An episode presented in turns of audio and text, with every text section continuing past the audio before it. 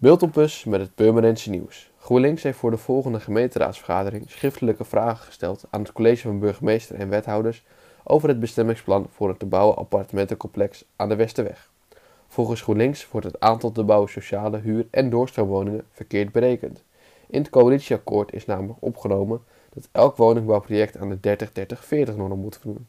De 30-30-40-norm houdt in dat van elk woningbouwproject minstens 30% van de te bouwen woningen sociale huur moeten zijn.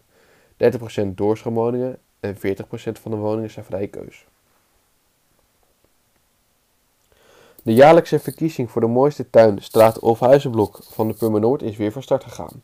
Deze werd er twee keer eerder georganiseerd, waarbij de Brikhof in 2017 en de Schoof Halmstraat in 2018 als winnaar uit de bus kwamen.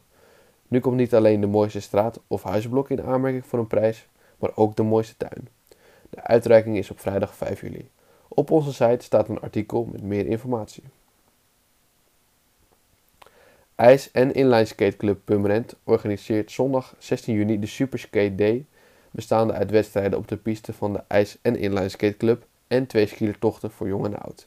Er zijn skielertochten van 10 kilometer, die start om 10 uur, en er is een tocht van 45 tot 50 kilometer, start om 1 uur s middags. En deze gaan door Waterland en het Wiske. Voor elke deelnemer is er een aandenken. Voor meer informatie kijk op www.ijs- Voor meer nieuws, kijk of luister je natuurlijk naar RTV Permanent. Volg je onze socials of ga je naar rtvpermanent.nl.